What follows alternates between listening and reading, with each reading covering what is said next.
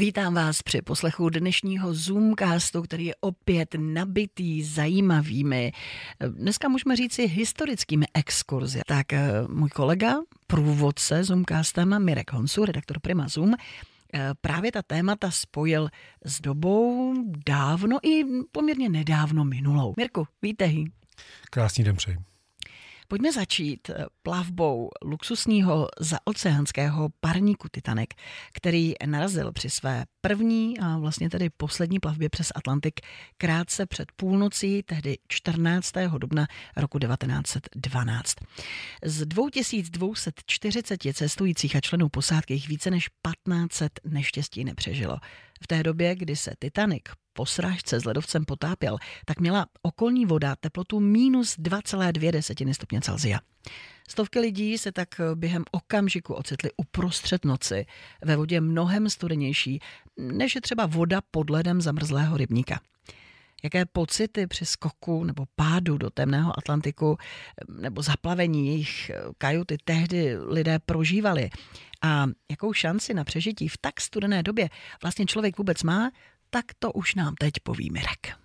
Je to tak, začnu tím, že uh, mýtus o tom, že lidské tělo vydrží v ledové vodě, nebo mořské ledové vodě, jen chvíli a ten teplotní šok uh, úvodní způsobí rychlou smrt, tak je jedním z nejčastějších omylů, uh, které se s, s pádem nebo skokem do, do podchlazeného oceánu pojí. Ve skutečnosti ten prvotní šok z ledové vody odezní už po přibližně 90 sekundách, no a člověk ehm, záhy rychle zjistí, že je stále naživu. Dokonce i v, ve vodách Severního Atlantiku, kde k tomu neštěstí došlo, tak má dospělý člověk průměrného vzrůstu ještě 10 minut času, než eh, znecitlivý, no a nejméně hodinu, než se mu zastaví srdce. Nehledě na to, co říká teorie, ale eh, je jasné, že eh, při ponoření do ledové vody zažije každý ten mm, prvotní děsivý pocit ochlazení kůže. Popsal to uh, druhý důstojník Titaniku Charles Lightoller, takže to bylo jako když se mu do těla zabodlo tisíc nožů. Mezi běžné uh, další vedlejší účinky v tu chvíli patří taky lapání podechu, hyperventilace, no a právě počáteční teplotní šok byl tou fází, kterou mnoho obětí Titaniku nepřežilo. E, v panickém zmítání se v těch prvních minutách mnozí utopili nebo dramaticky urychlili ztrátu své tělesné teploty. Hmm tak to zní opravdu děsivě. Přesto existovalo něco, čím se tě trosečníci ve vodě eh, mohli nějak, nechci říct zachránit, ale spíš eh, čím třeba mohli zvýšit tu svoji šanci na záchranu, než se tam dostali ty první lodě záchrané? Tak svůj význam v ledové vodě má už třeba i záchranná vesta, která eh, pomůže udržet hlavu a tím i dýchací cesty nad vodou, i když už člověku docházejí síly nebo je na tom psychicky špatně. Ztrátu tělesného tepla oproti zažitým představám dokonce zpomaluje i víc vrstev oblečení, i když už je mokré, takže mm-hmm. rozhodně neskákat eh, vyslečení do vody. V případě Titaniku ovšem ani Vesta eh, nebyla stovkám zoufalých cestujících moc platná, pokud už se dostali na horní palubu a podařilo se jim přežít skok do vody z výšky později už i několika desítek metrů, tak čekali na záchranu v ledové vodě příliš dlouho. Eh, parník Karpatia na místo neštěstí dorazil jako první až ve 4 hodiny ráno, tedy nejméně 100 minut poté, co eh, záď Titaniku zmizela pod, pod hladinou. Existuje ale jeden eh, případ člena posádky zachráněného přímo z vody, který přežil zřejmě i díky tomu, že byl silně podnapilý. Mm-hmm. Pojďme se u toho zastavit eh, vlastně o vztahu alkoholu a chladu. Kolují neuvěřitelné historky, takže je na nich něco pravda, Mirku? Uh, začnu tím, že výjimku, tím, tou výjimkou mezi zachráněnými přes, uh, byl 33-letý lodní pekař Titaniku Charles Jogan, který se dostal do vody jako jeden z posledních. Pomáhal totiž usazovat cestující v záchranných člunech, no a když už žádné nebyly, tak uh, se vrátil do kajuty, aby se posilnil tvrdým alkoholem. Pak si vzal vestu a moudře se, podobně jako Jack ve filmovém Titaniku, vydal na záď, aby zůstal co nejdéle nad vodou. Když pak pod ním tenhle poslední kus lodi zmizel pod hladinou, tak uh, tu dobu už podna, podnapilý pekař šlapal eh, asi dvě hodiny ledovou vodu. No, než se mu podařilo vylézt na převrácený člun, který plaval kolem, to už eh, svítalo, no a dočkal se záchrany, protože uh, ho o několik okamžiků později vyzvedl jiný záchranný člun, no a za několik dnů už se hlásil znovu do práce. Dřív ovšem, než se začnou všichni potenciální trosečníci s kladným stavem k alkoholu radovat, tak je poctivé říct, že opilý člověk obvykle umrzne rychleji než střízlivý. Ten pocit zahřátí po sklence rumu nebo nějakého jiného tvrdého alkoholu a s tím taky mnohdy související známé zrudnutí v obličeji, tak ten je způsoben rozšířením cév, tedy vlastně jevem, kdy se krev hrne do kapilár v povrchových vrstvách kůže, což logicky znamená, že pokud tahle ořátá krev proudí daleko od životně důležitých orgánů, tak je eh, člověk vystaven eh, mnohem většímu riziku podchlazení. Mm-hmm. Takže zklamání, alkohol nás rozhodně před umrznutím nezachrání.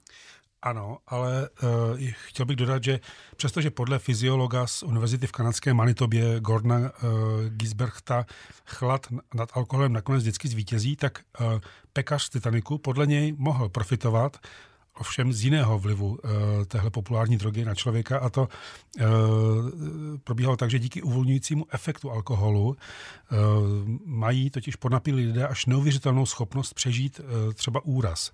Mimochodem nedávná studie, která zkoumala údaje z akutních příjmů nemocnic ve státě Illinois za poslední 14 let, tak dokonce zjistila, že oběti bodných a střelných zranění přežili tím spíše, čím víc byli opilé.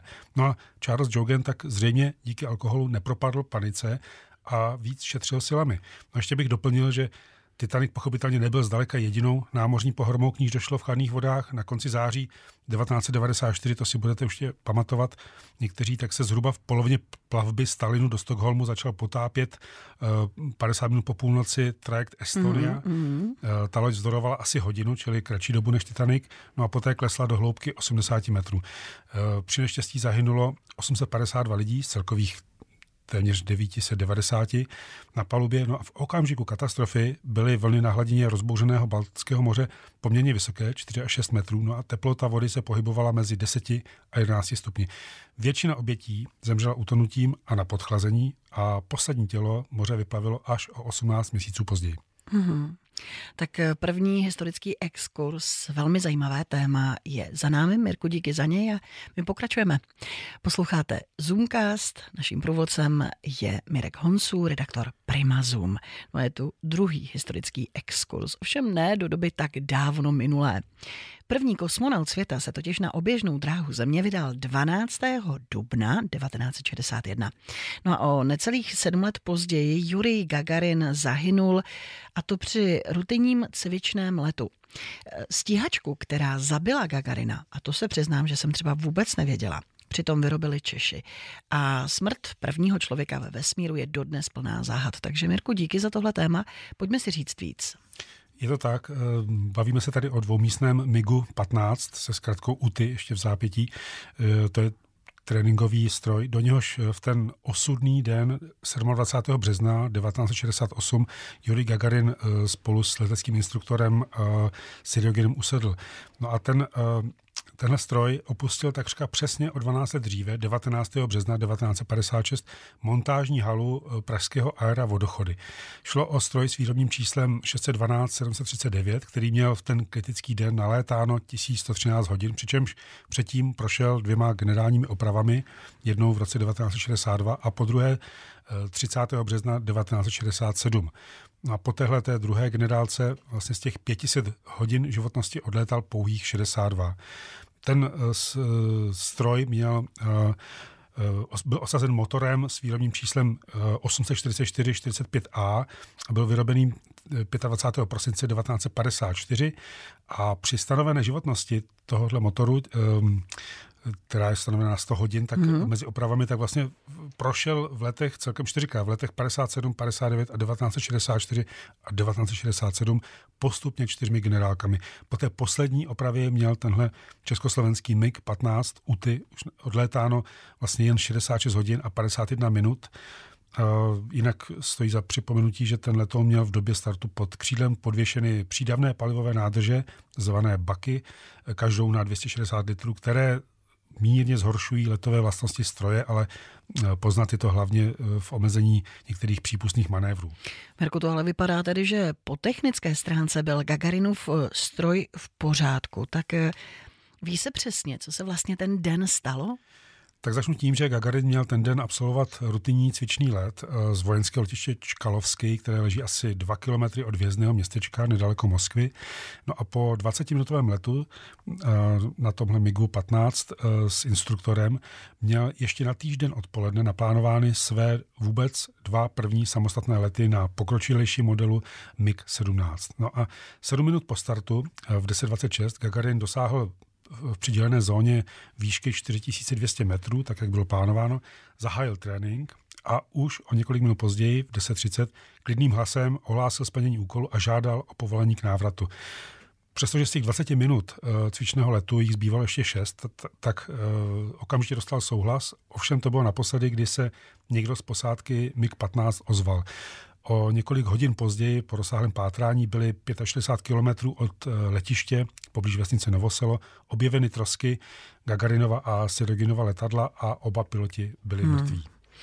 Předpokládám, že sice se pokusili příčiny neštěstí vyšetřit, na veřejnost se toho ale přece, pokud si to dobře pamatuju, jsem pamětníkem, moc nedostalo. Je to tak, eh, na místě dopadu eh, se našlo 95% letadla, včetně motoru a všech přístrojů. Eh, například se zjistilo, že piloti se nepokusili katapultovat, že všechny přístroje fungovaly a dokonce motor v okamžiku nárazu na zem pracoval, měl 9 až 10 tisíc otáček za minutu. Letadlo nehořelo a taky na něm nebyly žádné stopy po srážce s jiným tělesem nebo třeba s ptáky. No a komise, která to vyšetřovala, dospěla k názoru, že při posledním hlášení letěl MiG-15 v ustálném letu ve výšce asi 4000 metrů, pak ale přešel zřejmě do levé zatáčky a z nějakého důvodu začal prudce klesat k zemi, možná dokonce ve vývrtce. Ze spodní vrstvy mraků se pak stroj vyřítil střemhlav téměř kolmo k zemi, do níž narazil v rychlosti 684 km. Přitom eh, ten úhel trajektorie letu vůči horizontu byl v tu chvíli se snížil, teda pardon, z, z téměř 90 stupňů, což je vlastně kolmý hmm, pád, hmm. na 50 stupňů. Eh, to znamená, eh, že došlo i k přetížení v kabině poměrně silnému 10G, což je vlastně už na hranici bezvědomí. A tahle strohá fakta naznačovala, že se Gagarin se Siroginem na poslední chvíli snažili let vyrovnat. Všem nic neříkala o tom, proč se dva tak zkušení piloti s plně funkčním strojem do téhle neřešitelné situace vůbec, vůbec dostali. dostali. Přesně eh, to tak. vyšetřování bylo pochopitelně jako všechno v Sovětském svazu tehdy eh, přísně tajné, no a jeho závěry jak uh, můžeme tušit, nejednoznačné, což pochopitelně vytvořilo prostor pro řadu spekulací a konspiračních teorií. Ke slovu tak přišly zmíněné technické nedostatky v Československu vyrobeného stroje, ten ale, jak víme, byl plně funkční, což se i potvrdilo ve hře byla chyba pilota, proti tomu ale ostře protestovali další kosmonauti. Mluvil se o hynu ptáků, o vlivu počasí, případně o srážce s meteorologickým balónem. Eh, v roce 2013 eh, se, se svým svědectvím pak přihlásil kosmonaut Alexej Leonov, který mimochodem jako první vystoupil do volného vesmíru. A podle něj eh, nebezpečně blízko Gagarinova stroje přeletal jiný stroj, byl to nějaký letom Suchoj Su-15. Mm. Aha, takže jako vždycky přesně Sověti mlžili, o nic chytřejší nejsme ani dneska. Možná ještě v několika větách pojďme se, Mirku, vrátit eh, k tomu letadlu. O jaký stroj vlastně šlo? Tak to je zajímavá věc. Eh, ten MiG-15 UTY, eh, v němž havaroval a zahynul Yuri Gagarin, byl vlastně cvičně bojovou verzí prvního sovětského úspěšného proudového letounu MiG-15 a oproti běžnému bojovému MiGu byl zhruba o metr kratší a především byl logicky dvoumístný. Licencu, licenci na výrobu obou variant, jak toho bojového, tak tréninkového, obdrželo Československo 17. dubna 1951 a první stroj československé výroby vzlétl už v listopadu téhož roku. Jinak pražské aerovodochody vyrábělo přední část trupu a celý stroj také kompletovalo.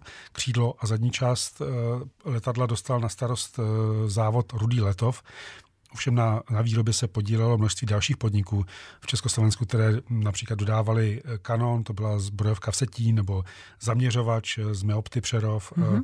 taky radiopolokompas, ten měl na starost Tesla Kolín, palubní hodiny, chronometra, nové město a tak dále, a tak dále. Eh, těch součástek přístrojů a spojovacího materiálu bylo opravdu velké množství. Mirku, MiG-15 byl tedy, dá se říci, úspěšný koncept. Kolik se jich vlastně vyrobilo? Je to tak, celkem se v letech 1954 až 61 u nás v tom závodu aerovodochody vyrobilo 2012 z tréninkových strojů MiG-15 UTY, což bylo zdaleka nejvíc ze všech verzí MiG-15 eh, licenčně vyráběných v Československu. Drtivá většina jich šla na vývoz do zemí Varšavské smlouvy, včetně Sovětského svazu a tak se tam i dostal ten stroj, v němž zahynul Jurij Gagarin. Pokud jde o bojové MIGy československé výroby, tak jimi bylo v roce 1957 vybaveno už 18 leteckých pluků Československé lidové armády. Jinak MiG-15, ehm, jak víme, bojovali hlavně v korejské válce, eh, kde měli zpočátku velkou převahu. Eh, celkově se vyrobilo přes 18 tisíc strojů všech variant, no a jde tak o jeden z nejrozšířenějších vlastně proudových letounů na světě. A jehož nástupcem se pak stal um, známý MiG-17, vyráběný od roku 1952. Mirku, díky za výběr těchto témat. Přiznám se, že já jsem si tady obrovsky rozšířila obzory. Díky za ně. Už teď se těším na další vydání. Loučíme se s vámi, náš průvodce světem zajímavostí v dnešním Zoomcastu, Mirek Honsu, redaktor Prima Zoom a Romana Navarová. Díky. Také děkuji, budu se těšit příště.